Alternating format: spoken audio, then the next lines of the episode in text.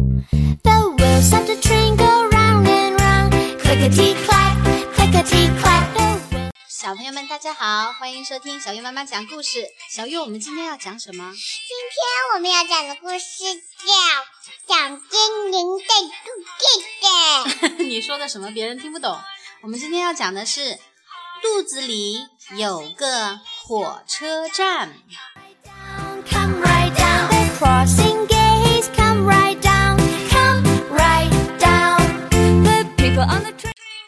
美味食物进嘴巴，牙齿把它咬成粒，颗粒来到肚子中，精灵把它变成泥。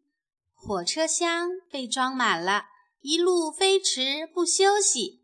肚子里的火车站每天都在陪伴你。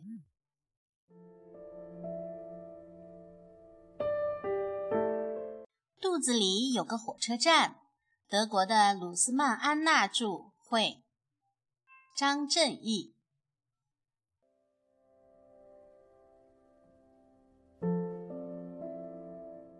瞧，这个小姑娘叫茱莉亚，她刚刚从幼儿园出来，走在回家的路上，突然，茱莉亚听到了一声“噜噜噜噜”的声音。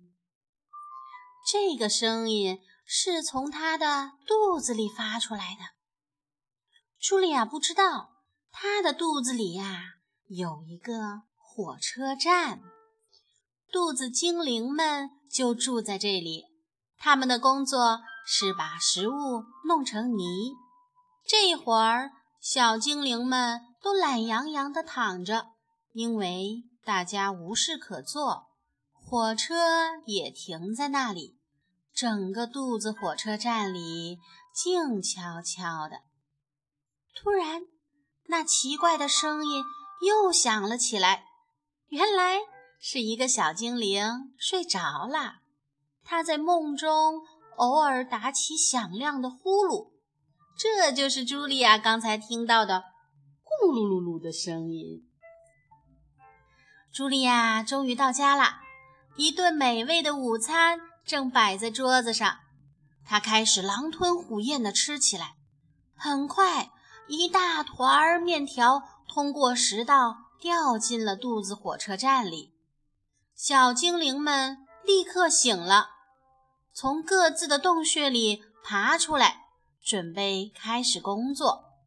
他们都是一些非常勤劳的小家伙。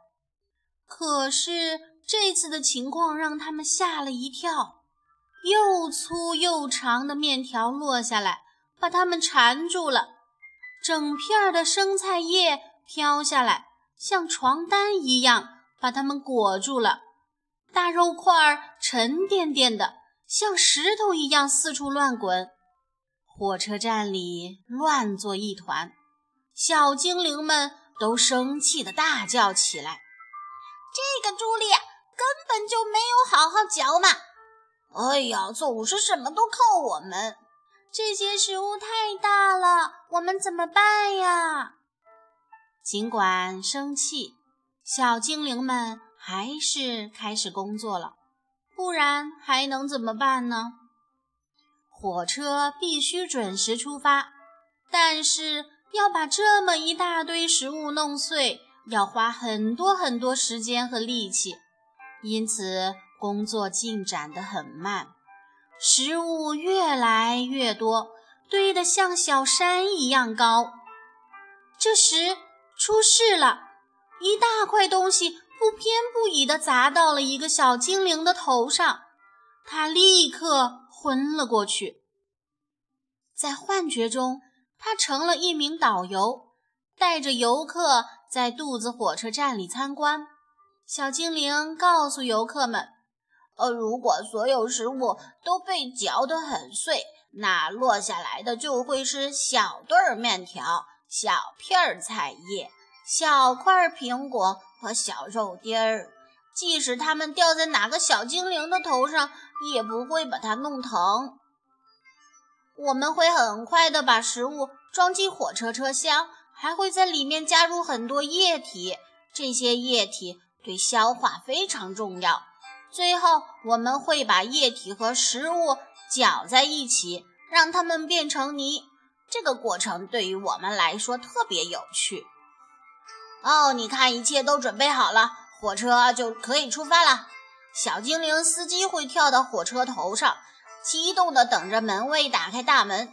这扇大门是通往小肠的入口。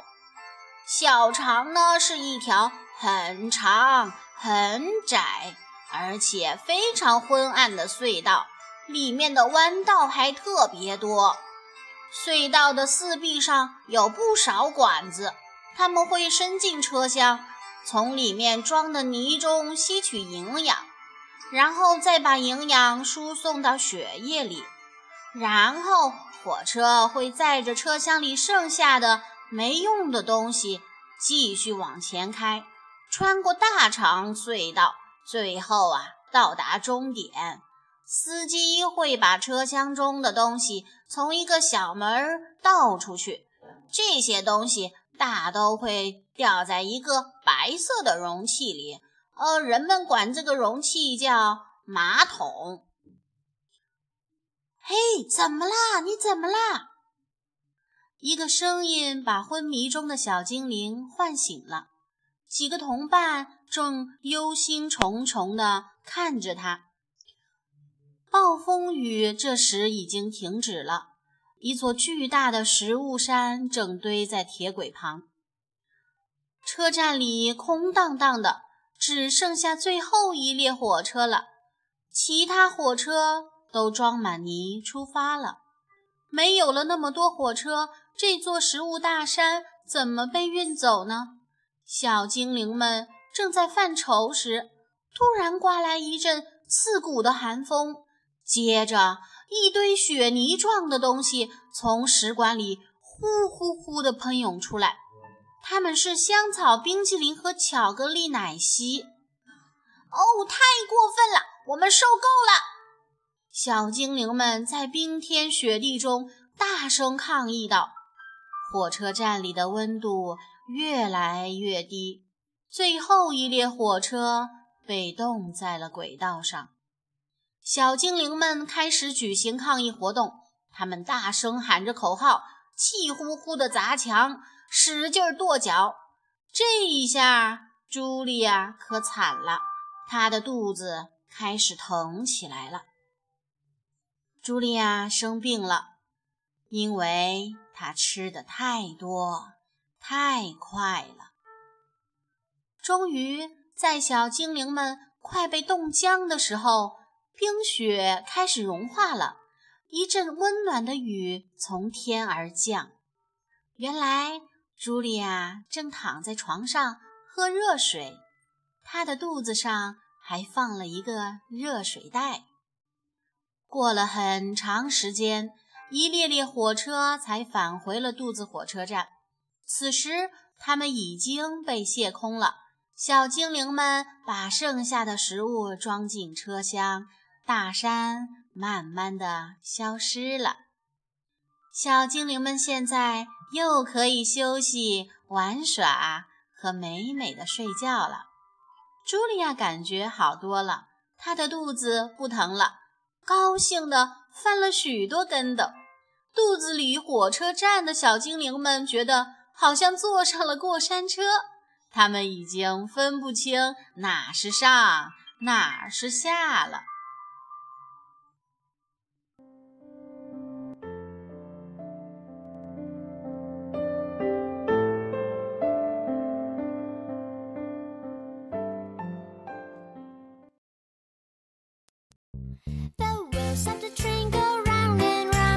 Clackety clack, clackety.